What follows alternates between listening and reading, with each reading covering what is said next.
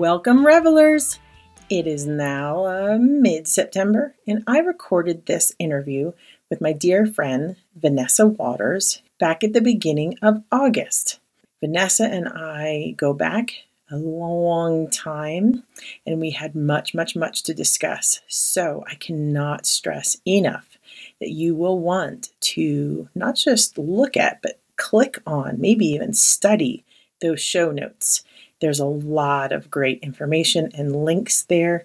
The importance of supporting your local theater comes up. And I just think that you will really enjoy this episode and it might help you really appreciate the arts since we are in this COVID period and we can't go to a show, but we are all streaming everything from home. And it's nice to have some inside information and fun stories from Hollywood as well as deep thoughts. But besides that, I want to come out right now and confess that at the beginning of this episode, Vanessa is right and I am wrong, and it's shameful that I am wrong about when I moved to San Diego. So uh, just take the part where we say, oh, it's a long time ago, and uh, take it to heart that I messed up my own timeline and my good friend knew better than me. So, hopefully, you will love this interview with Vanessa Waters.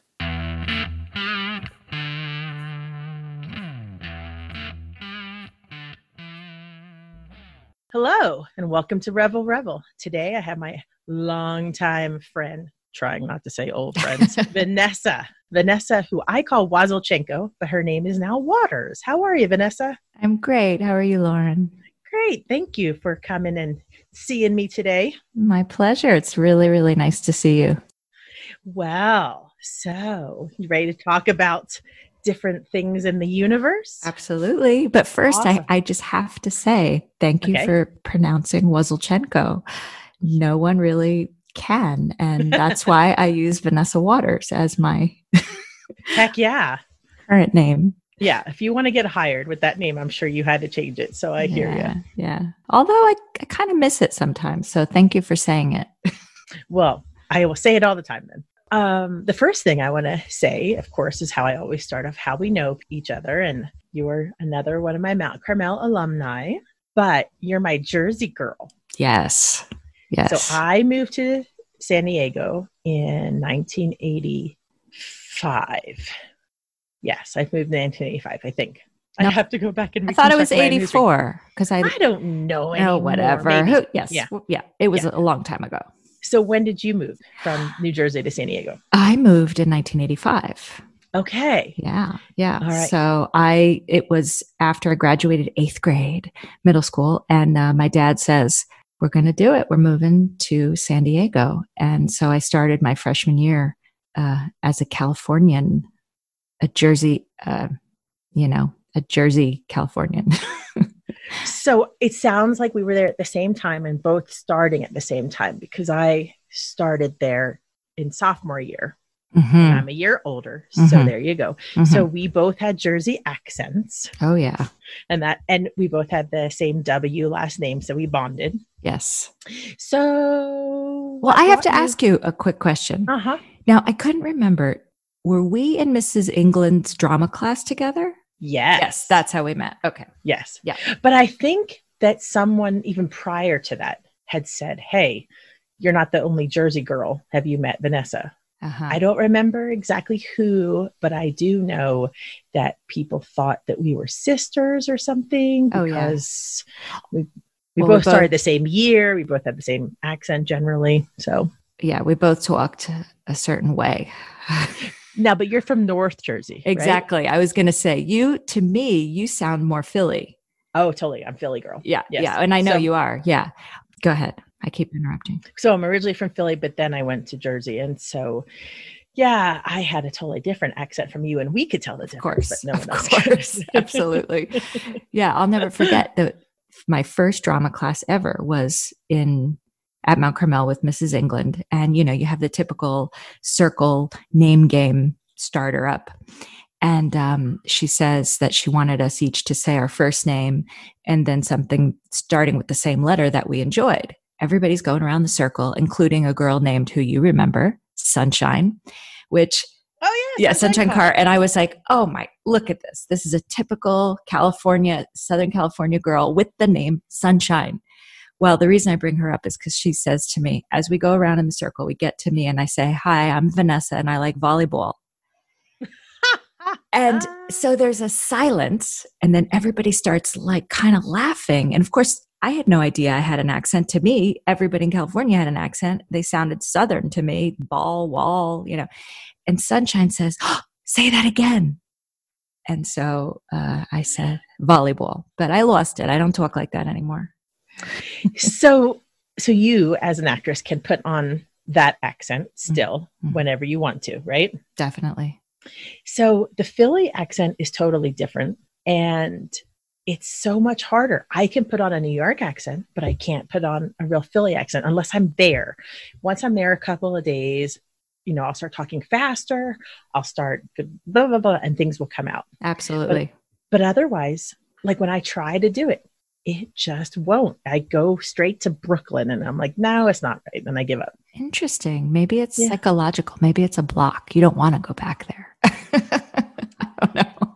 Uh, I don't know. I'll have to think about that. Yeah, maybe. It's similar okay. to, uh, let's go ahead.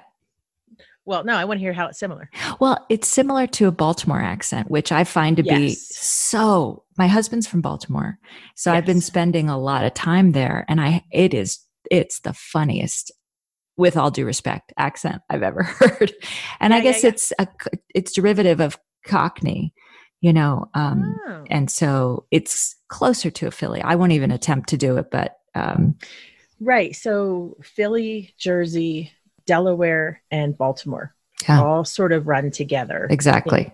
South Jersey, anyway, um, in that accent, and so I'm so annoying, Ness. I when I see, when I hear somebody, I immediately I, I totally turn Henry Higgins and I figure out where they're from. Mm-hmm. And I'll just say, you know, like what part of Philly are you from? Exactly. Or what part of Jersey are you from? What exit? And, yeah. And um and there are certain key words that tell me exactly if they're from that little corner of the world. And it's this word, far head. Oh, right. Or forearm, because we say it far arm. Uh-huh. Which is bizarre. Who says far arm, right? and then, you know, that thing that you dry yourself with? A towel is a towel. Towel, T A L. Yeah. Towel. Uh-huh. Yep. Yeah. And of course, then there's water. Water. Yeah. Yeah. Water. So, so it's funny. You chose for your pseudonym one word that tells people where you're from. That's interesting. I hadn't even thought about that. Yeah. Um, my stage name Waters is, you know, I, I wanted a W, like I wanted to be Vanessa with a W in there. And um, I love John Waters. Oh, and, and he's from Baltimore. So he's exactly. He's from Baltimore. And um, I worked with a woman named Nicole Waters, and I always thought it was great. I'm a swimmer. I don't know. I just I thought it sounded good together. So there you go. Yeah. Okay, so let's talk about what brought you to San Diego. Like you said, your dad said, "All right, we're doing it." So tell me the whole lead up and all well, that the, process. Well, the lead up is he always wanted a better life for us, and and because New Jersey, we, we're from North Jersey, West Paterson, and which is now changed to Woodland Park. They changed the name because they didn't want. Yeah, it's crazy. They didn't want the affiliation. I imagine with Paterson, which is you know very sad.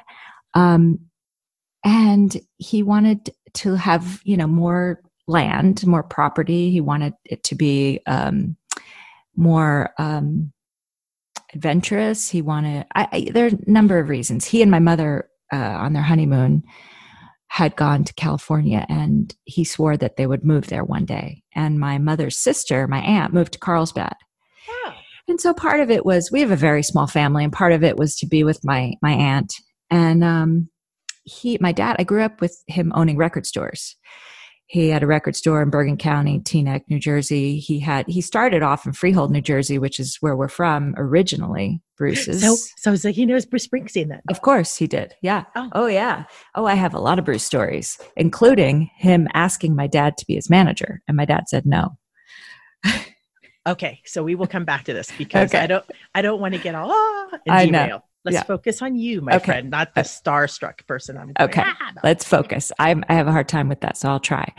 So you know, he says, We're the summer between eighth grade and ninth grade, we're moving, we're doing it. And it was absolutely devastating for me. I I was so sad to leave all of my friends in New Jersey. I felt like I had such a great life and happy life. And, you know, we came to California and it was so culture shock. Mm-hmm. You know, Mount Carmel to me, it was it's a massive school. Mm-hmm. And, you know, here I see kids driving like Mercedes Benz and fancy cars. And we were not that. That was not my life. You know, we rented a house for many, many years until my parents finally bought a home in Escondido, which is where they live now. And, you know, it was beautiful and I loved it, but I was very sad. It was high school. I don't know if you know this about me, but I did not like high school.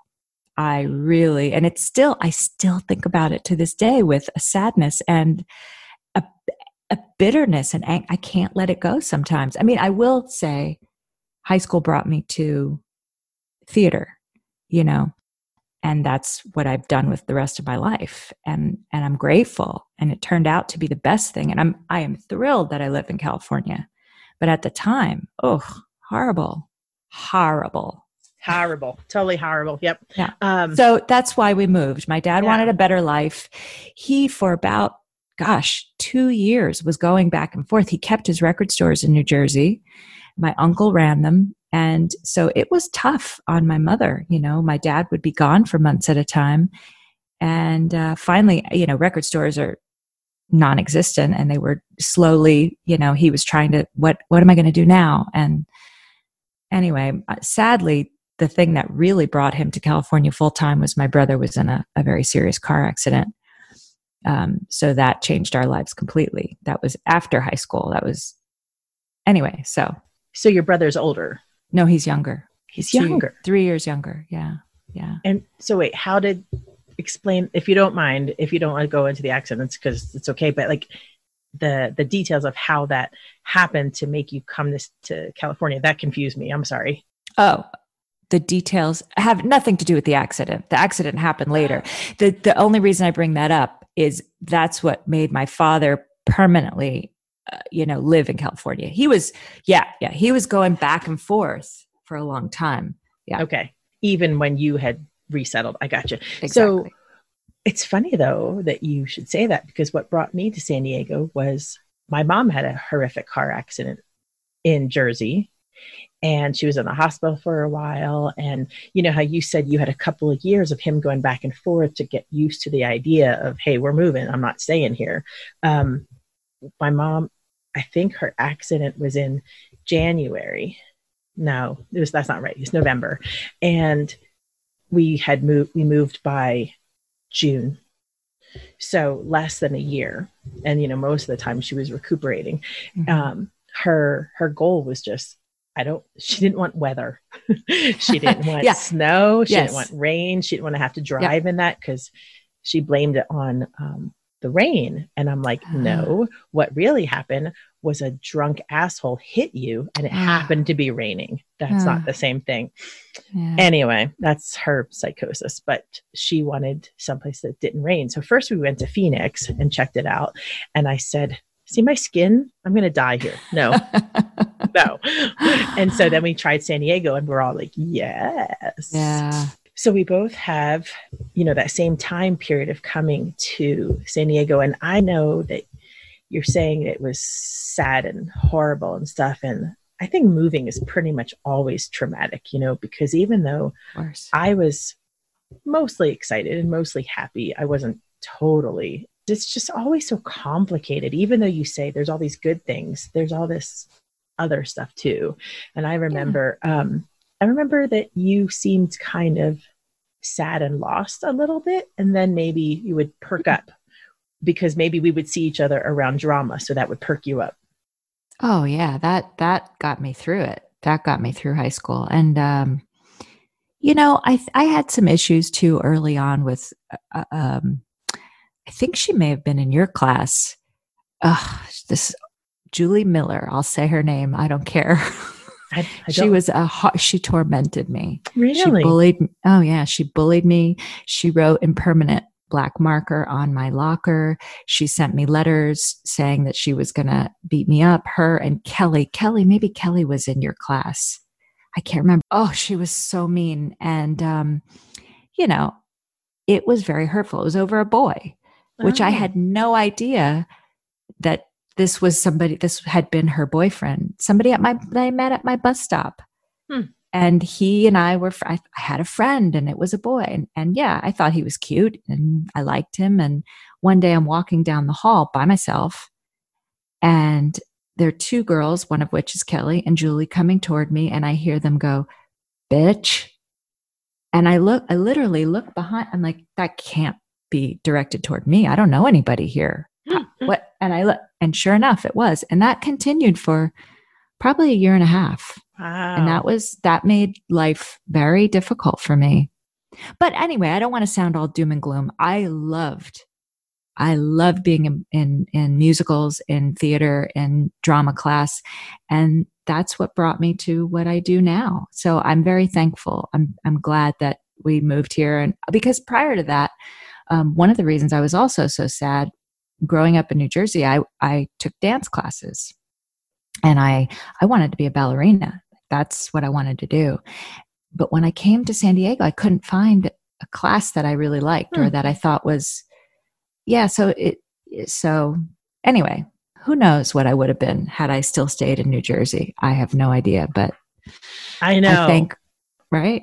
I thank my parents now. Yeah. I would love to see a sliding doors sort of a treatment of our lives. What would have happened yeah. if we stayed in, in New Jersey? Yeah. Yeah. So when we were prepping and I said, think about, you know, all the serendipitous type of meaningful things that have happened in your life, what came to mind? A couple of things. Um, the, the first day I went to orientation at Mount Carmel, I'm walking up and I see these two girls and, and I approach them and I said, excuse me, do you know where the auditorium is? and that ended up being Nikki and Bobby. No, that's great. Yes, these were the first two people, other than my neighbor who lived across the street, that I met in San Diego. And Nikki went on to be my best friend all through high school and i am now godmother to both of her children and in fact we we keep in touch i went to she lives in minnesota i went there to visit her last year my godson graduated high school so that to me I mean, I'm getting chills in my arms just thinking about that very first hello. Do you know where the auditorium? You know, we we she teases me about it now, and she says auditorium, and but that that's one that's one thing. Um, I think about meeting my husband. You know, I I was old when I got married. I was 44, you know, and um, I met John at my theater company and here in Los Angeles. And I just started at the theater company. I was basically willing to do anything because you know, I was new, I wanted to pay my dues. And so he was a guest artist at the theater in a play. And I was basically like taking notes for the director and acting as a stage manager until they could hire a stage manager. And I was doing everything from making coffee to writing down the notes, like, you know, blocking notes where the actors move and everything and and yelling out their lines when they called line. And so i i met john that way. And um, i'll never forget i came home from from that rehearsal the ver- first rehearsal and my my housemate I, I rented a room in a house for 14 years in the hollywood hills. And it was great living in somebody else's beautiful home with a pool and you know in the hollywood hills. And it was it was a good time. And he was out of the house for six months at a time because he's a director. And so his friend and my friend dan was at the house and and they, i sat down in the living room and we were chatting and i said i met this really great guy his name is john kassir and my friend dan says what's his name i said john kassir he goes vanessa he's the lead in my movie ah and I, and I, yeah. And I go, what movie? I had no idea what he was talking about. He goes, Reefer Madness. So Dan wrote the music for Reefer Madness, Dan Studney, who he ended up winning an Emmy for it actually. And I'd never seen it. I didn't know John that way. You know, I met him at the theater that day and I thought he was really cool and really great. And it turns out we have tons of mutual friends. And um, at the time when we met, I think he was going through a separation from his first wife. And, you know, we flirted, we liked each other, but, you know, I thought, oh, he's in a different category than me. He's a successful actor. He's only an actor. He that's that's his only job. Me, I'm a, you know, substitute teacher by day, caterer at night, auditioning, you know, I'm I'm below him. And um we just had a ton of friends in common and we kept seeing each other throughout the years. And it was, I don't know how many years later that we ended up. Oh, okay. So then one day I'm at home. I told you my housemate was a director. There's a knock at the door. I open the door. It's John Kassir. And I'm like, what are you doing here? He says, what are you doing here? I said, I live here. He's like, oh, I'm meeting with Brian who I guess they were going to talk about a project or something. So I'm like, wow, this guy, I keep seeing him. Cut to a little while later, I was assistant directing a play at the Getty Villa. And uh, who do I see in the audience? John Kassir. Afterwards, he says, "Oh, would you like to, you know, go get a bite to eat or something?" And then the and then it wasn't till maybe I don't know a few months later, we have a fundraiser at my theater company, and um, I know John's going to be there. And I invited my housemate Brian to come because Alfred Molina was a part of our theater company. And I knew he, yeah. oh, yeah. Him. He's a, oh, he's amazing. Is Fred is what he goes by. Fred is actually a good friend of ours. He's oh. been over oh. to the house. He came to our wedding. And he, um, I knew that my housemate Brian wanted to meet uh, Fred. So he came with me. So we're in mixing in with the crowd and having a little, and lo and, and Brian is about to shoot a movie called Jack the Giant Slayer. Mm-hmm. And I knew this. And so John walks up and Brian says, Hey, what are you doing for the next few months? Would you like to be in my movie? I, I have a, there's a part for you that I want you to play. And John's like, Oh, oh yeah, well, let me check with my agent. Why don't you give my agent a call? And he's very nonchalant and calm about it. And I'm thinking, Brian walks away and I say to John, he just offered you a part in his movie. What, how, are you not excited? like, what's this is a big, and he goes out and he had been in the, John's older than me. He's been in the business for 30 plus years.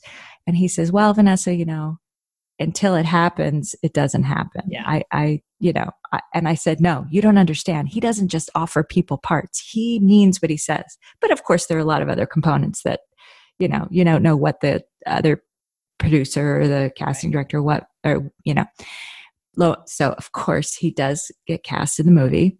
So, so he's working on a movie that my housemate is, is directing. And, um, we had our first date when John came back from filming. It was filming in London. And he came back and he says, Oh, he called me and he's like, Oh, Brian says, um, you know, that you would show me his house in Malibu. He had bought a house in Malibu. And you know, he said you would take me there. And I thought, oh, God, I'm always like acting like the assistant, doing mm. things for other people and blah, blah, blah. And so I come to his house. I'd been here before at parties and stuff. And he says to me, um, well, before I get there, he says, um, I'm going off on so many different tangents, aren't I? Should I continue? I love it. Keep going. okay. This is, it sounds funny just saying it out loud. I don't mean to sound like obnoxious or bragging with people's names and stuff, but. No, no, no. Because if these are the life facts and how they're interwoven, that's how it is. Yeah. I mean, this is real. This, yeah, it's, it's, it's not like you're just saying, oh, um, every time I go to the store, I see so and so. Like, who cares? You know, that. Yeah, yeah. It's boring. It's boring. But this, how everything ties together is kind of fun and cool. And, um, so I, John says to me, Hey, I, have a Harley, a fat boy. Do you want to take the Harley? And I'm like, yeah. I get here. He makes me orange juice from his uh, tree. He's like, would you like some fresh squeezed orange juice? And then he says, you know, we get on the back of the bike. We're we we stop at a restaurant. he says, you know, we're going to have some lunch. He says, order whatever you want, but I got some steaks for later for dinner. I'm like, oh, this is a date, yeah, because I wasn't even sure. A surprise I, date. I love it yeah, I'm thinking that I'm running an errand for, you know. Anyway, that was our that was our first date and we've been together ever since and that was 9 years ago. Nice. And uh yeah, so meeting him and all the different ways he's remained in my life prior to dating was just it was meant to be. I I you know, as corny as that sounds. And have you traced back all the different times that you could have, should have met because you had all these different people in common and stuff. And then somehow there were blinders up, and then one day, boom, yes. the blinders are gone. Yes, yes. In fact, one of one time he'd been coming to see shows at the theater company after he had done the production. And by this time, I'm now getting good parts. I'm not just the coffee girl. And uh, he came to see a show that I was in that I was really proud of. But I had a date that night. Somebody else had come to see me. And I remember, oh, I was so, when I saw John in the audience afterwards, and he's like, oh, congratulations. I thought, oh, I wish I wasn't with this other guy. So we go and have a drink next door, and uh, John comes by. We're sitting at the bar, and he ends up joining us. And I was like, I wish this other guy wasn't here. Anyway, that was one. But no, you know, the timing, it all worked out for the right, you know, in the right reasons, in the right way. I don't think we were ready for what we ended up having until we were. Right. So, yeah, obviously, you've been doing drama theater for a long time. Drama. Drama. what what brought you to that new drama company because you were with another one because if you think about it, if you hadn't left whoever you were with before to start with that new drama company, you wouldn't have met John. Right, right, right. Gosh, you know, it's such a long road. I never thought I would live in Los Angeles. That, eh, eh, you know, I was a theater actor. I went to a conservatory, a real, I was a real actor, you know, and coming to Hollywood was just no, no. It was, it was looked down upon like you were selling out. So, yeah, the road to Hollywood was uh, someone I went to college with. He um, he was a freshman. I was a senior. He decided to leave. He moved out to Los Angeles, and a year after being here, needed a roommate. But prior to that, I came to visit him from San Diego because after college, I went to San Diego and tried doing theater there for a while, which I did. Uh, I came up to visit my friend Jason, and I saw what his life was like and how he was going from one audition to another, and you know, I thought I sh- should do this while I'm young and I can still make a little bit of money because theater ain't paying the bills. Let me tell you, I was living with my parents in San Diego. And um, lo and behold, I thought if Jason could do it, I could do it. Now Jason's a big wig at Sony. He's an executive now. He mm-hmm. he didn't stick with the acting like me. But yeah, I I came here and I, you know, tried different theater companies and you're right. I I had my own theater company for a while and then then I went the reason I went to the one where I met John was because, bringing it full circle, Alfred Molina. Oh. He was a member of the company, and I had seen him in a production of Richard III, and I'm like, oh, I need to try to get with that company because Fred comes and teaches Shakespeare on Saturdays, and I want to be taught by the master. And I was, and it was amazing. And so, yeah, that brought me to that theater. And I'm, I, I was there for 10 years and then I left. And now it's funny.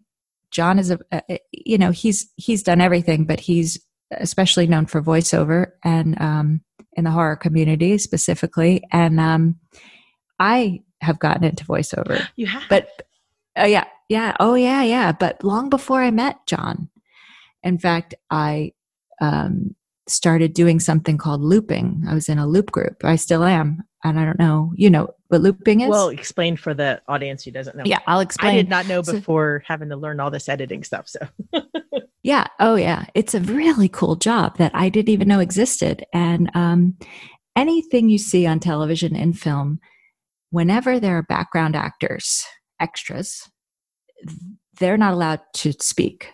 Okay, they have to act as if they are speaking. And so, what in post production, they hire union actors who come in and speak for them. And we literally will watch the, we'll be in a sound studio, we'll watch the picture, and we will either, sometimes we match, you know, we'll see that they're clearly saying something, and you have to watch, and you get beeps in your ear. Instead of action, it goes beep, beep, beep, go. And you have to match what is is uh, the background actor is, is speaking and sometimes it's it's not it's also just improvisation you know the the the the director will say, okay, Lauren, you're going to be that woman walking in the museum, and Vanessa, you're going to be her friend. Okay, when the beeps go, just talk, go, have a conversation. And you do things like call outs, and you know, you do a lot of ensemble. Like I did all the X Men movies, uh, I was in the loop group for, and I did a lot of screaming and crying. Planet of the Apes, I did a lot of crying and screaming. Um, it's a fun, fun job, but it's it's hard to get in. And I got in because I knew director and producers of these movies, and and then once you get established, you know, you come back. And it, but it's again, it's it's tough, and uh, I I haven't done it in quite a while, but I do enjoy it. John and I actually worked on a movie together, um, doing looping. So, which one? I knew you were going to ask me. It's like a, it's a, I can't remember the name of it. I'm embarrassed. I'll have to, it's like a, oh gosh, I sh, I'll, I'll, I'll, I'll let you know. Okay. Well, it's a, it's a like part four of something. Well, you know, we were zombie sounding people. We were like, we did all these noises like, we did that for eight hours. Oh my God. Yes. Eight hours. Wow. Yeah. Mm-hmm. So, okay, let's talk about other ways that we have weird synchronicity in our lives. So, because I have been in two movie after school specials, things like that, where I was that background, how we're like, they were like, okay, pretend to eat and pretend to talk, you know, and then someone else would come in and loop. So I'm like, yep, I know exactly, you know, what you're talking mm-hmm. about. Okay, so that's that. Uh, secondly, the big one is, of course, Bruce Springsteen. Let me tell you just a little thing. So, of course, I'm from South Jersey. Everyone doesn't understand how it's two different freaking worlds between North and South and how there totally. is no Central. That's right. I, I defy the people who say they're Central Jersey. Anyway, uh, so so everyone would ask me stupid shit like, "Do you know Bruce Springsteen?" This was, of course, back with um, SNL with Joe Piscopo with What Exit, and people would talk to me about What Exit even before I was driving. I'm like, right, really? right.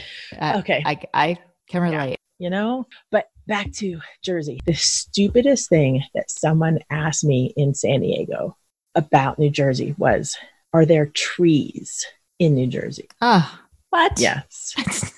Hello, it's called the Garden State. Right, right. And you know, but I guess a garden doesn't mean trees, but still. Things grow there. I know, right? Wow. Wow. So the funny thing about Bruce is that, let's see, maybe it was January or February or whatever, I picked up his memoir, his autobiography on CD, and I started listening to it and I thought it was great. It's very poetic, very lyrical. You know, he's reading it. It's like, ah, oh, so nice. And then I lost I lost the discs. I just totally uh. lost it. So weird. I looked and looked and looked. And then COVID happened. And then all the libraries shut down. And so anything you had checked out was sort of free. I uh. thought, okay, maybe I'll find it and then I won't have any fees and this is great and everything, right? Lo and behold, my husband found it last week. Oh, wow. Just last week. And then we were going out of town and I couldn't listen to it. So I just started listening to it maybe I don't know, Saturday, Sunday, or whatever. And I didn't remember where I was or whatever. And I pop in the disc. And I swear to God, he's right now at the part where he's getting signed, getting people to be his manager, stuff like that. And then you mentioned about how he wanted oh, uh, wow. uh, your dad to be his manager. I'm like, oh my god, because he has not That's... he's not said the word Wasylczenko. Because if he had, I no. would have I would have fucking lost the car on the side of the road. Right. Yeah. Right. Right. Right. Right. Yeah. Yeah. No, you know, he, my dad is quoted in some book, but Bruce has never said his name. My dad's name's Igor. I think he has said Igor Records because that's oh. the name.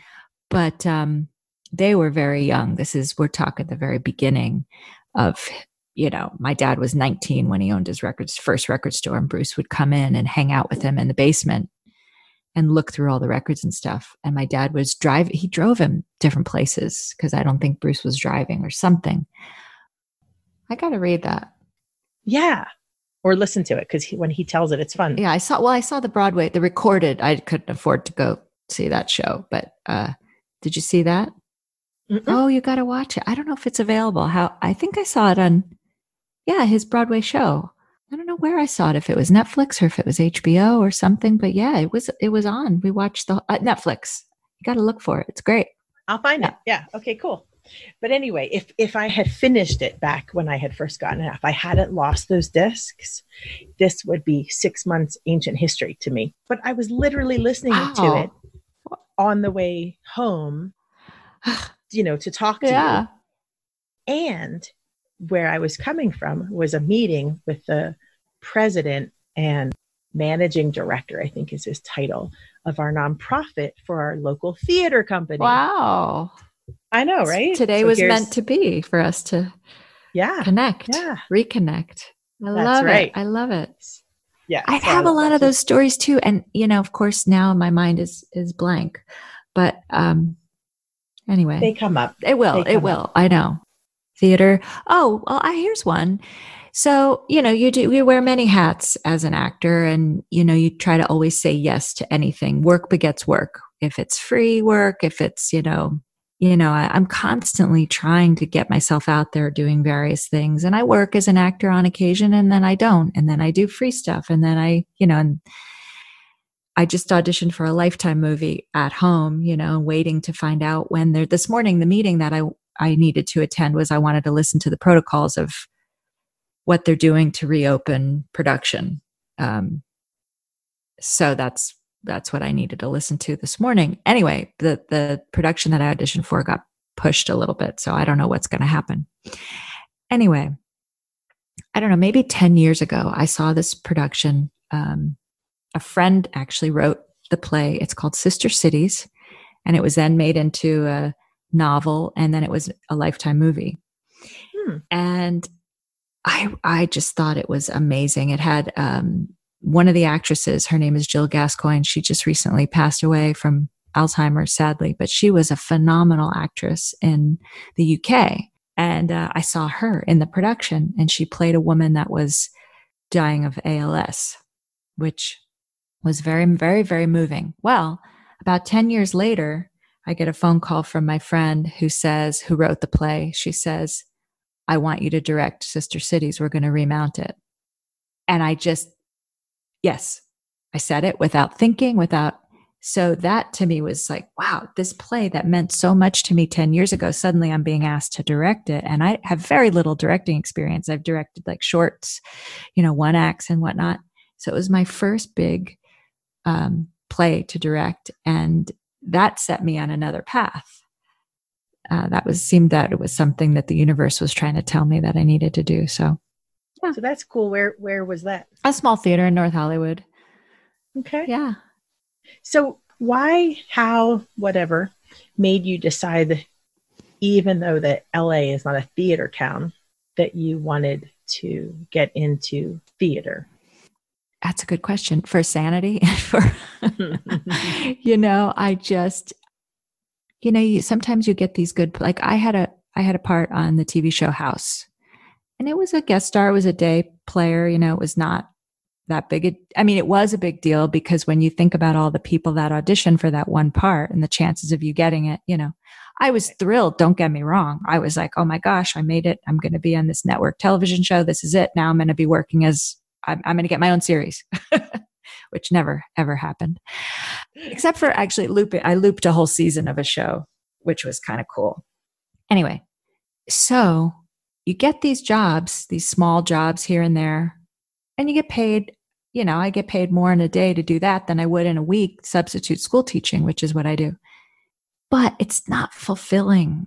There's nothing like being in front of a live audience. There's nothing like that energy that you receive, the, the give and take and the being in the moment completely. And that's where as an actor, you have the most control on the, on the stage. Course, you have to follow the direction you've been given and you can't like suddenly decide to, you know, cross the stage and the other actor's not expecting it kind of a thing. But so I just love that more than anything. And, you know, there are a lot of like minded friends, and we all got together and said, let's hey, let's put on a play, you know. And theater in LA has grown.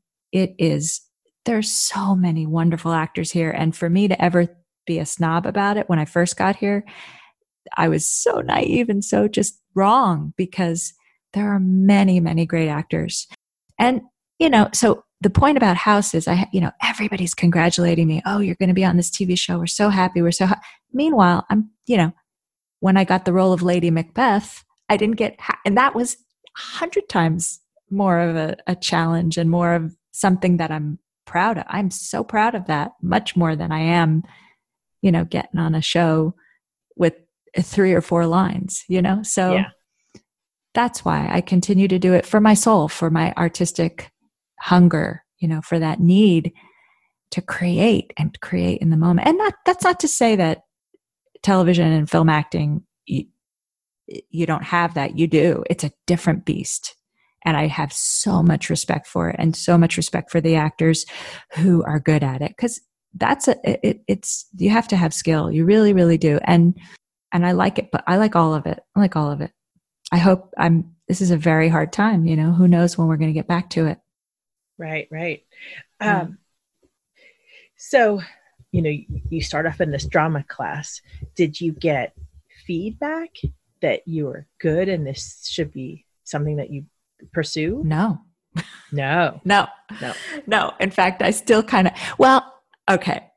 I got, of course, I got some positive feedback, and you're in the high school and you're getting, you know, taken care of a bit. You're not, you know, and um, the way I knew, I felt that I loved it. I must be good at it. But then again, I was also on the swim team. I loved it. I was the worst one on the team, but I was determined to stay there and to to keep doing it. So I didn't know if it was pride or, you know, but my and I had gotten cast in a number of productions, and um, the biggest heartache was the Glass Menagerie. Oh boy, I wanted to play Laura. I wanted to play Laura so badly, and Nikki, my best friend, got to play Laura, and she was wonderful. I mean, she was, you know, an incredible Laura. So, but anyway, we went to some festival where I saw a brochure for PCPA Theater Fest, which is a conservatory in Santa Maria, Central California.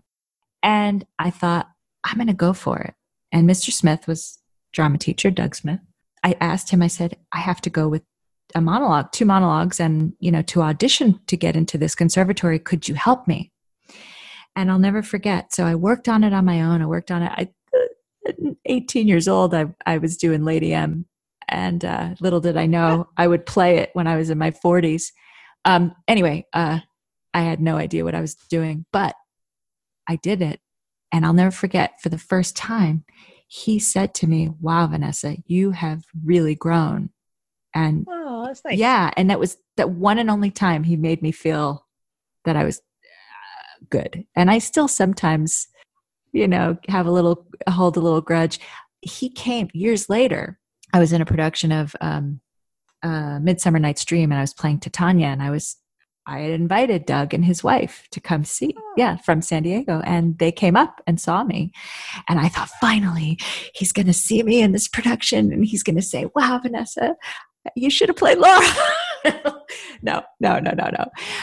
He was very kind and and very, you know, had some nice things to say, but you know, you know, in fact, my father said, uh, and he wouldn't mind me saying this because he would say it. He when I said, "Listen, I'm going to drama school. I want to be an actor." He said, "You can't be an actor. You're not pretty enough." yeah. And and it was devastating to hear because but it was like you're not telling me anything I don't know. I I'm I am who I am and there are plenty of roles out there for all kinds of people. And I said to him something like, Dad, even you you would probably have a better chance of getting a part than me because my dad's very, very character looking. He's, you know, pockmarked face, big nose. I'm like, you'd be in the mob, dad. That's what you, you know. Anyway, so that being said, he didn't want me to go to the conservatory. I went. He came and saw me in a production and left and didn't st- stay to say anything to me. He called me up and said later, You should do this for your career and and I will never again question it. And he has been my biggest supporter since. Oh, that's good. Yeah, so that's really good. You know, I mean, it's a tough, tough business. You know, there's so many good actors, but to answer your question, yeah, I got some support, but never any like oh, encouragement. I think I won uh, in the in the high school, uh, you know, Academy Award high school uh, show that we had. I got best supporting actress for something, and I, so anyway, oh, you know. Nice. Yeah, it was my own drive, really, and my own desire. Well, that's good. And obviously, self motivation is always better than external motivation. Yeah. But, yeah. but it is so key to have someone say to you, like this is actually possible. Right. Instead of you thinking it's a silly dream, you know, and it's so unfair that talent for being an actor should be equated to looks because so many places around the world it's not. Right. You know, right. like especially like say in the UK. Yeah. They'll put anyone who can act up on the screen even if they're not that pleasant to look at. Well, they're also, in know? my opinion, some of the better actors anyway. so, yeah. Right. No, um, no, it's changed over the, I mean, it's certainly, you know, when I came to LA, it was uh, Melrose Place in 90210, the first round of it. And that was what they were hiring. And it's very much, I have more of a chance now than I did then, you know, because it's, it's luckily opened up to all walks of life because we all want to see a representation of ourselves in a way to to relate to you know so i don't know and i'm still pushing it you know almost 50 years old and thinking i'm going to get my big break. My my my dear dear aunt june says to me when are you going to be famous? When are you going to be famous? Like well i think that ship has sailed but yes i will you know she'll always she'll say to me you're going to get that academy award. And i laugh and i laugh. And and in a way it's funny but it's also she doesn't realize it's like this is not it hurts me because doesn't mean you've had success if you're famous or if you're one and you know that's going back to the role on house versus the role as lady macbeth you know that success comes in all shapes and sizes and and it's hurtful. And my godson said to me last summer we were having a serious conversation. He's he's an amazing nikki's son is a beautiful uh, singer. Oh my gosh he's he's studying vocal performance right now in college. And um he's incredible and he's stunning to look at and he's a model and all this he said something to me to the effect of do you ever get sad because you haven't made it and i we talked about it later like months later and he said oh i didn't you know and i I said, listen, I have made it. And it's all about, you know, what you think success is. And, you know, it doesn't mean just because I'm not Julie Roberts or, you know, Meryl Streep doesn't mean that I'm not happy. Right. And honestly, in your profession, a working actor yes. is all you can ask for. Yes. Yeah. So, so he's young. He'll figure. He will. Oh, out. I know. I probably, yeah. I probably would have thought the same thing, but not had the guts to ask it. well, yeah. um, so, you know, I think that you should just tell people, screw the Oscar. I'm going for the full EGOT. exactly. Yeah. So, you know, you can't really act right now. You can't substitute teach right now. Right.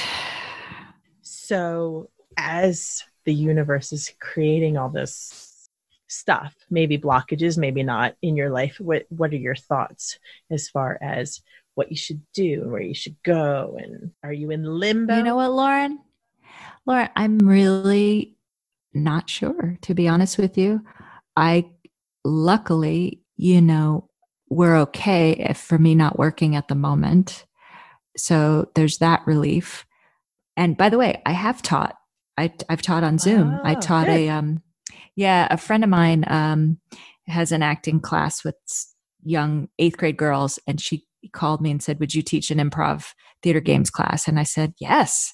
So I've done it on Zoom about three, three or four times. And That's yeah, fun. it's fun. It's a different challenge, but I love it. I would do definitely do more of it. I'm considering maybe, you know, setting up my own acting class online. We'll see. But we also, John and I, my husband, belong to a, a reading group, a Zoom reading of plays. In fact, we have one on Saturday. And you know, just for the sake of connection, to connect with our friends. It's not about acting, really. It's about reading new plays and, you know, seeing our friends. But I don't. And being creative. Yes, too. exactly. Yeah. You know, luckily we also have the voiceover, which I audition at least three, four times a week. I had one last night. I had to get it in today before you and I met. Commercial. I have a voiceover commercial agent, but I haven't booked anything yet. But during this time, I, yeah, I don't know. To answer your question, I just, it's going to be a long time before we can get on the stage at least. And I, all I know is I have to be patient. We all do. When things are safe, that's when we'll return. You know, I'm not ready. I love my art. I love what we do. But in the meantime, you know what? I'm enjoying the outdoors. I'm hanging with my dogs. You know, I'm making little videos. I'm trying to find creative outlets, reading. So, what you reading? Um, oh, it's a book about the IRA. Oh gosh, it's Pulitzer Prize. It's ah, see, I told you I'm terrible. I don't remember names. I had a feeling you were going to ask me that. Um, I'm in the. I'm going back. I read it last night before I went to bed, and of course, I had a dream where I was carrying around a, a, a shotgun, which was bizarre. But before I read a book called Mama's Boy about uh, Dustin Lance Black, who wrote the movie Milk. Oh yeah. And that was really, really good. Um, his mother had polio, and he it's it's all about her. It's it's beautiful, and his activism with LGBTQ, and all he's done, and it, it was an excellent read. I really liked it. Plays are you reading? I don't. I've never got to say that on this podcast before, so this is fun. Oh, oh! I read a great. We read a great play called Apologia. Oh, dysfunctional family, and uh, Stockard Channing originated the part. She's a writer, and uh, her family comes to visit her. She had written this an autobiography, and she doesn't include her sons at all, and it was it was a really really great book a uh, play. Um apologia what else did we read? August osage county which of course i had i had read before but it was fun to read again. We read angels in america part one and part two. The first the part two is very hard to read through because it's so visual. So that one was not that fun. We're going to read richard the third on saturday and i'm playing richard really now how did that get cast yeah I'll t- how dare you? Give me your best Richard voice. Oh, I don't have a Richard voice okay. yet. I don't okay. know. I mean, uh, you know, um, now is the winter of our discontent. I don't know. I have no idea. My husband does it like, now is the winter. Oh, does he? no, see, oh God, he's such a ham. He's he's so much worse than you and John put together. Ah, uh, I believe that. I believe that. Well, I'll tell you how it came up. My friend, I, you know, there was so much going on online with National Theater was showing plays for free, changing it up every week. And, you know, there was some meme or something about reading Shakespeare aloud. And I'm like, ah, oh, man, we should, we should do that. And a friend of mine called me because he saw that I posted something about some play and he said, let's do it. I said, okay, let's get a group together. And he goes, what is your ideal? What do you part you want to play more than anything? And I just said, I want to play Richard and richard and he said really? I could okay let's do it. And i you know it's the last one in the series that we've created so far. And i've kind of now of course i'm nervous about it i'm like oh why did i say i would do that? Ah but i've been in the play once before. I played queen elizabeth so i know the play and i've you know but i just want to be this sinister character nice. that anne falls in love with. And how does that happen? It's like a tony soprano you know who he's such a lovable, charming guy, but he's a murderer. But we all, you know, so I find that fascinating, that psychology. And so I'm interested in delving into that and being as charming as I can, but yet a dog. Speaking of, you were saying about reading Shakespeare during this COVID time, have you been following Sir Patrick Stewart's Sonnets a Day? No, I started to, and then I don't know why I, I haven't, but I, I do need to do that. I love him. I love yeah, him. He's. I love him too. Do you know I had dinner with him? I hate you. now, if you tell me you had dinner with him and Ian McKellen, I will just come out there and murder you. Well, no, I didn't. I didn't have dinner. With, I have met him too, but no. Are you a Trekkie? Uh, okay. I like Picard. He's he's the best uh, of all the captains. Captains, yeah. Yes. Well, I had dinner with Patrick Stewart and um, the other, the the the captain. Uh, Patrick Stewart is the captain. So who? Do- no, no, no. The the original. What's his oh, name? Shatner. Yes, William Shatner. what was his name as the? I'm not a Trekkie, clearly. Uh, Kirk. Yes, yes. Kirk. Okay, so I had dinner with both of them together at the same time. And what was that conversation like? Well, okay. They talk about how Shatner got a whole bunch of sex and Picard never did. Oh God. No, well, I was, you know, I was a guest and I was it was um myself and my old housemate Brian who was directing X-Men and so that's how the impetus of the invitation uh Brian was about to go off and shoot another movie and he said I'm going to take you to dinner. I said, okay. And he wouldn't tell me where we were going. And finally, we're driving through this neighborhood and he goes, okay, we're going to Patrick Stewart's house for dinner. I'm like, oh my God. Oh my, you know, and this is so freaky because I can picture his house because I do watch the sonnets uh-huh. and I've I've watched the video with him and the dog that they were rescuing and then had to give up. And so I know that pool, I know his yard. I, it's just freaky that you're saying. Well, this is years ago. This is probably a oh, different okay. house because it was okay. a different wife. Okay. Oh, I, I didn't know anything about that. Yeah. Yeah. His yeah. personal life extends to his rescuing of pit bulls as far oh, as I'm oh, concerned. Really? Oh, yeah. Yeah. Of course. The important things. Yes. Kurt William Shatner. Shatner. William Shatner. Shatner. He wasn't. We didn't know he was going to be there. He was a surprise guest. Okay. But I'll just tell you a really funny story. You said, "What did you talk about?" Well, of course, I'm nervous. I'm like, you know, what am I going to talk about with these people? I have no idea. The, and the two wives were talking about the cooking classes they've taken, and you know, uh, it was very intimidating. It was like Uh, they're talking about their gourmet food that I have no idea, you know. And there was a lull in the conversation, and suddenly I said, Oh, I've become quite a cook lately. And Brian looks at me like, Oh my God, she, she's not. What is she going to say? And it's quiet. And I said, Ever since I bought the George Foreman grill,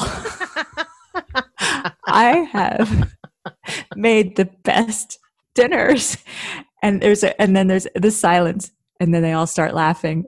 And, and William Shatner says to me, oh, I want to get one of those. so it was funny. That's awesome.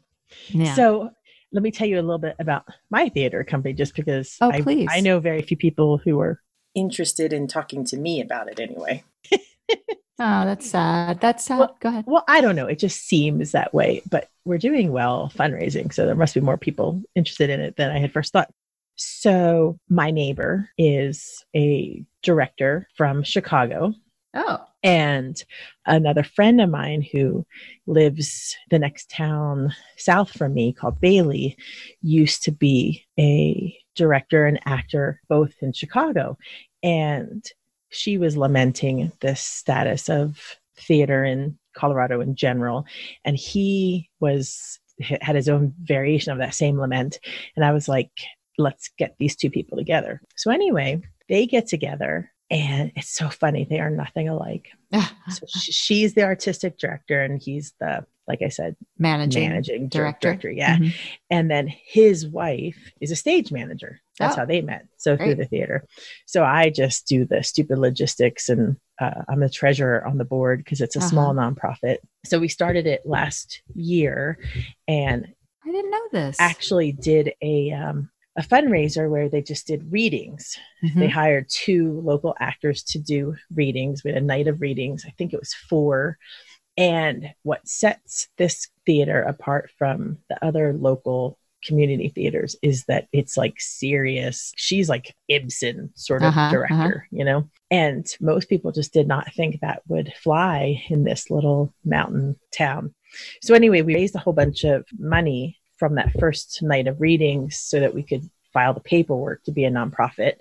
And so now we're fundraising for our next fundraiser night, which is going to be in the early October. And and it's just so interesting to see people responding to real theater, even if it is just readings you know and they were moved by yeah. the the reading yeah there's nothing like it really I, it's it's unique to theater that it, it there's an ex- something that happens with the audience and the performers that you just can't have watching a movie watching a television show i'll never forget i while i was at mount carmel I forgot about this until just now. You asked about encouragement or people supporting. I worked at in at the Poway Community Theater and yeah, and I'll never forget that was a really great experience. And I remember I was doing um, The Importance of Being Earnest. I was playing Cecily, and I invited some folks from Mount Carmel. At that point, I actually had a couple more friends other than you and Kathy and Nikki and Bobby. Uh, anyway, and so I remember I invited like a couple guys who had nothing to do with theater. And I'll never forget the greatest thing that they said to this day I remember is, wow, I didn't know this is what theater felt like to be. This is what it was like. I'm going to go see another play. Oh, that's great. Yeah. I mean, there's, but there's nothing like bad theater too. That's, oh, that's miserable. I was an ovation voter here in Los Angeles, which is the awards for the 99 seat theaters. I saw like 70 plays in one year, and eh, there's nothing worse than a bad show. But that's amazing. But but do you have a venue? Are you your own? Spa- no, and that's yeah. That's the hard part right now. So he's looking at a space to rent, but where we live is a very strange little corridor. So that if you're not on the main highway of this corridor, you're too far off the road and you'll never get any business. Mm-hmm. But it's very old. And so pretty much all of the good spaces are taken. Mm-hmm. So it's a matter of working with the limited space we have sure. to hopefully maybe find a major donor one day so that we can yeah. build our own building. Well, I'll tell you what, right now, in a way, it's good that you don't have a space because you'd be ha- you'd have to pay rent. How could you do that with no audience? So in a way, right. you work up to it and start. You know, when I started my theater company, we raised a hundred thousand dollars before we even, you know, we put together a business plan. We we put together a fundraising group, and we went out there and we got the money. We found a space. It was that talk about feeling that you've achieved something. That was incredible, and it it didn't last long, unfortunately, because of egos and people having relationships with people they shouldn't have relationships with. but I learned a lot. And yeah. yeah, get get yourself some donors and you know, and the readings are great. That's what we did too. We did a ton of readings because we wanted to find our season. Also, we wanted what plays do we want to do and why? Not just, you know, I joked earlier and I said, well, you get some friends together and oh, let's make a play. I mean, that shouldn't be the genesis to create. You know, you should have a reason why do we want to perform this play? Why is it important for this time? I think there's a lot of need with the, all the social injustice things that we can do right now through our art to try to change the landscape a bit. So the last production I directed was Bus Stop. Mm-hmm. And um, the woman, one of the producers, she was also an actress in it. She was insistent that we hire someone of color, and we we did. Um, and we changed one of the parts to a female part. It was it, it was a great experience, and I think we need to do more of that, especially now. Yeah, so, agreed. And Denver is not as diverse as right, right. LA, right? But you know, it has enough enough interest in doing the right thing. I'm sure to yeah. maybe even recruit somebody from outside of you know the Denver area to come in, uh, you know, for the right part. Which is well, when all clears up, John and I'll come up there and do a reading with you guys. Oh my not? god, we would make so much money. Oh well, from him maybe, not me, but no, just because it's a weird prejudice in people's heads that if you say, no, these are professional actors, right? Professional actors that you've never heard of, they're still professional actors, right? But if you say, but they're coming in from LA, professional know, actors, people will be, ah, oh, right, know. right, which be- is silly because there's great actors all over the place. Exactly. But yeah. But that'd be awesome, and maybe one day we'll get there because then we'd get to see you and stuff. Oh, yeah. and here's here's a little funny serendipitous thing. Yeah. You know, when Simon and I came out and we saw you and met John for the first time in, we were in Venice or something, right? yes. Day? Yes. Yeah. We were out there for a play.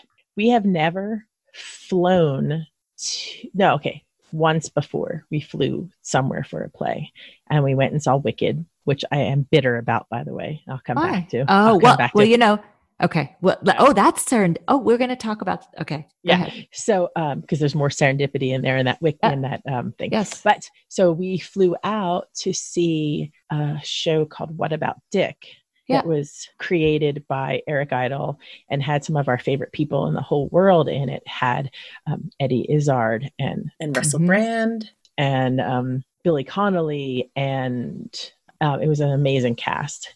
And it was like a once in a lifetime get together of that cast. Uh-huh. It was uh-huh. only running for like three weeks or something. I like remember so, now. Yeah.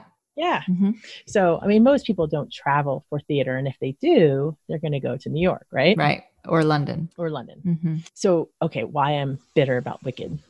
so, it wasn't playing anywhere except for New York for the longest time, right? Mm-hmm. Finally, they start to have the touring company productions and they were going to San Francisco. Well, because at San Francisco, I guess the theater could not uh, do the rigging. Hmm. Or so I thought. So for defying gravity, uh-huh she doesn't get off the ground. oh no. I was bitter. Was so bitter. I'm like, you don't fucking do defying gravity while standing on the ground. No, it's like Peter Pan not flying yes! or something. Come on. Right, right. So turns out it broke. No, oh. well, I don't know the story well enough, so I might butcher it, but I'll, I'll, I'll tell you why I don't know it very well. So, you know, I, I work with a little independent bookstore in town, uh-huh. right? Yes. And next door to the bookstore is a wellness center that has a kitchen, yoga studio. Uh, they make wellness products like CBD oils and all this tincture stuff, right? So one of the yoga ladies would come in a lot to the store. Uh-huh. I have no idea how it came up. She used to be in theater and she used traveling production of Wicked. And so I was like shaking her, explain to me why Elphaba didn't fly. You and she was supposed to be on the podcast before now. So I would be able to just play it for you. Uh-huh. But her schedule got all mixed up. But anyway, so suffice to say, something about it wasn't the San Francisco theater earthquakey stuff, which which is what I assumed. But she said it was something about the way that the rigging works for the actor is very set for that actor, you know, for their weight and exactly uh-huh. how it's going to work and everything. And if they had like, understudy. The understudy come yeah. in, it wouldn't have been rigged right. Huh. So maybe at the last minute, the understudy went on, and then they couldn't do it. And I'm like, oh, okay.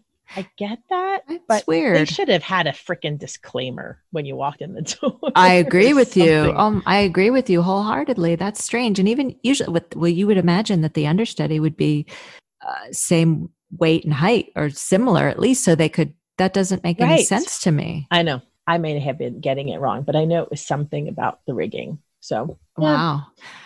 Well, my wicked story is I'll tell you quickly. I actually I saw the traveling the touring company here in LA at the Pantages. I won the lottery for it, which, you know, you, you stand online and, you know, you wait. You, I paid $25 and I, I was in the front row. Nice. Yeah. Which actually with that production is not the greatest seat because, you know, you're straining your neck the entire time looking up, but that was incredible. But so I have this, um, a teacher who is I had she was my teacher Steppenwolf West. Steppenwolf is based out of Chicago. It's a, a very well known theater company. Well, they have teachers out here and you can take classes. And I took class with this woman named Alexandra Billings, who is currently in the production in New York as Madame Morrible as the first trans actor playing oh, Madame Morrible. Yeah, yeah. And and so that's my exciting wicked story that she's cast in that. I would love, love to see her, but you know, nobody's gonna see anybody on Broadway now. That is fun though. I like that. Yeah. Yeah. Okay, so how do we want to end this? Because time is up. Yeah, I know. What sort of life story, meaning of life thing do we want to talk about? Well, you know what? I didn't ask you the word I ask everybody. So let's let's maybe use that. Okay.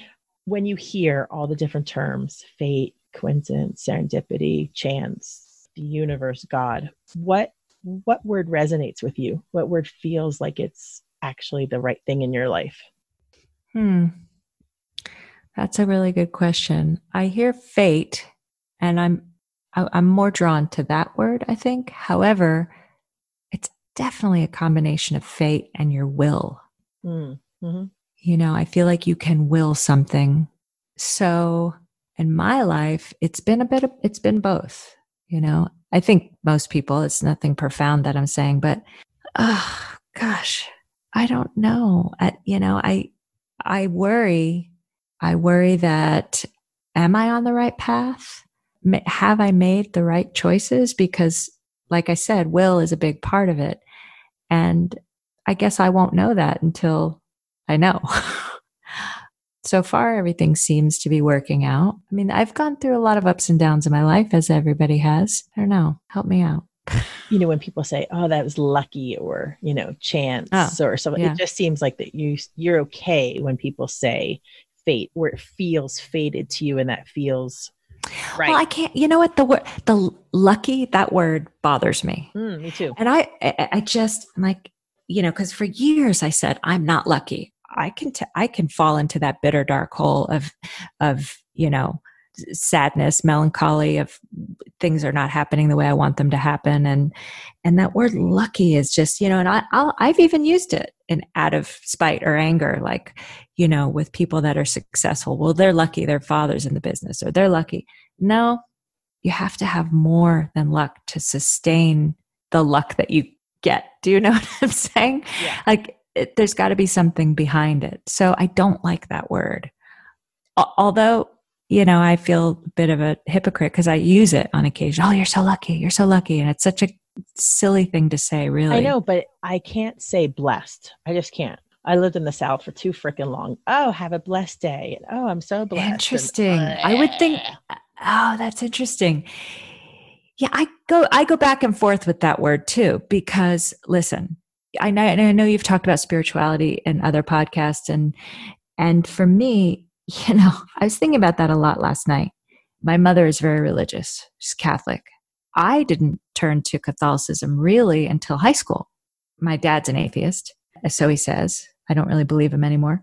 But I went and got my communion and my confirmation while I was in high school. And because I think I was invited to a Bible study, and I thought, okay, this is a, okay, yeah, I'm going to go. And for me, it, it didn't feel right for me and and then i thought well let me go to what my i know from childhood. And so i did that. But honestly and and even through throughout college i would go to church on sunday on my own ah. my first couple of, I, and and living in west hollywood there was the, the, the greatest church catholic church very progressive. And i loved the deacon. I loved you know i would go you know up until i don't know how many years ago i would go every sunday. Now for me my church my spirituality is on the hikes that i take going to the ocean in nature.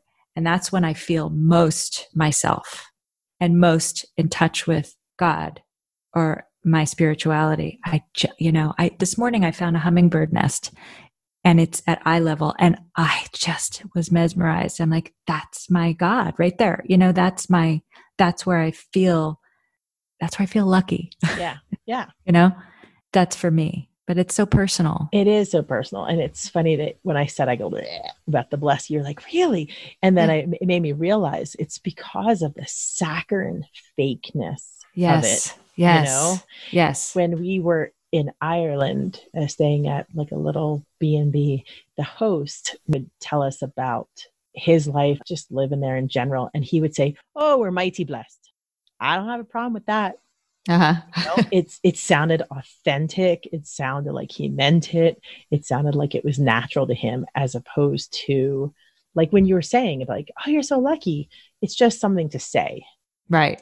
So I, I, I think as we age, we just can't stand fakeness and stuff. And the spirituality, it's all personal as long as it's real and it's authentic.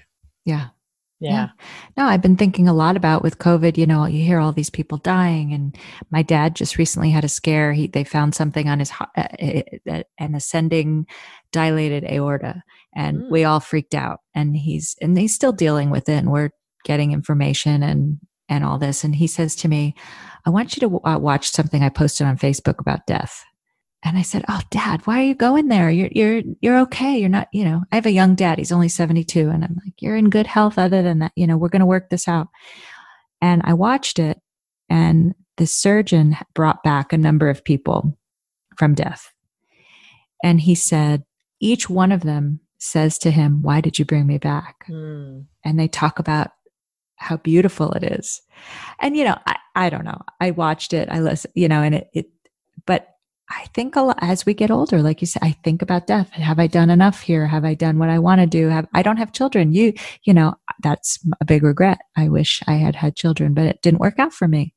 So, anyway, I don't want to end on a depressing note about death, but I hope I go to the redwood forest and I get to be a fairy there. okay, I can't help with the fairy part but I can, uh-huh. I can tell you this, and we can end on this. Okay. Because uh, I kept you way too long. Sorry. Um, no. So it's a burgeoning market in the UK is that they do a natural burial, and you you can pick out what tree that right. you want to basically become. Right. That you want to feed in, right? And you, and it. it's it's starting to come here to the States. Mm-hmm. And um, have you heard of Caitlin Doughty? No. So she is in LA. Hmm, okay. She's working on the good death movement. Ah. And she's fascinating. And she tells you the whole inner workings of the mortuary business and, you know, what to do and what not to do. And if you want a natural burial, if you don't want all this bullshit, if you don't want the $5,000 coffin, Right. if you don't want to be embalmed and all that, you know, how to make these different natural practices happen for you, you know, in your community, because your community might have rules about how, say, bodies must be embalmed and Uh-huh, blah, blah, blah. uh-huh. Anyway, so, oh my God, if I were in LA, I would be like stalking her all the time. She's oh, definitely send me her info. No, I read about that. The pods that you can be part of a pod that grows into a tree. It's somehow different in the UK, Ah. a little bit different because Okay. yeah, here it's a pod, but basically, and I never saw inside the little wicker basket. But my mother-in-law, uh, she wanted this, and so she picked out the basket, and she picked out the place, and she picked out the tree, and we had this, you know, gorgeous ceremony. Them putting the basket in, Mm. and then said, you know, if you come back at this time, the tree will look like this. You know, it'll be this big, and it'll be blooming or whatever. Ah, So I hope it does come here to the states, and I do too. if your dad's open to these conversations, I say do it because my parents are not. Ah, yeah, we do have to have them, So unfortunately. good for your dad to be open to because that's that's that's really what I think life comes down to. You have to be open to these things. If you're closed off, nothing happens or only bad things happen. I agree. Ah, you know, before we say goodbye, I do want to say to you another memory I have with you is working at the RBN. We didn't talk about that. Ah, totally forgot that. totally forgot that. Can you? Isn't that funny? I just God, who didn't work at the RBI, yeah, right? Yeah. Anyway, I wanted to tell you how much I admired you. You were always such a light. I was working at the front desk. You were in reservations. I eventually came to reservations with you. But for as goofy and funny and outgoing and wonderful as you are, you are also reliable, loyal, strong. I have a lot of admiration for you, and I really appreciate you reaching out. And um, congratulations on doing such a jo- good job with this. And I'm so eager to hear what happens with your theater company. That's really amazing. Well, I will definitely keep you posted and take you up on that offer of Yeah. professional actors from LA visiting. Oh, geez. visiting Wow, wow. Little Bailey, Colorado. That would be a big freaking deal for this area. It really would. That'd be Like, cool. yeah. I love I I love Colorado. I haven't been there in a long time. So Well, I love seeing you, Vanessa Wasylczenko. I'm so glad we're still Aw. friends. Thank you. I am so glad that you were friends too, Lauren Drabble. Well, thank you so much again. I'm sorry we kept you so long, but that just shows how much fun it was. My pleasure. It was a lot of fun. It was really great to catch up with you. I hope I didn't talk too much about Uh, myself. that's what you're here for. So, I'm I guess, and I'm an Yeah. actor. Come on. that's You right. have to. All right. Thanks so much. So, what revelations did you revelers have from this episode? And I particularly want to hear what you thought of the name of this episode. Hopefully, you got it. I would love to know if you're confused about it, and I can tell you why I named it that.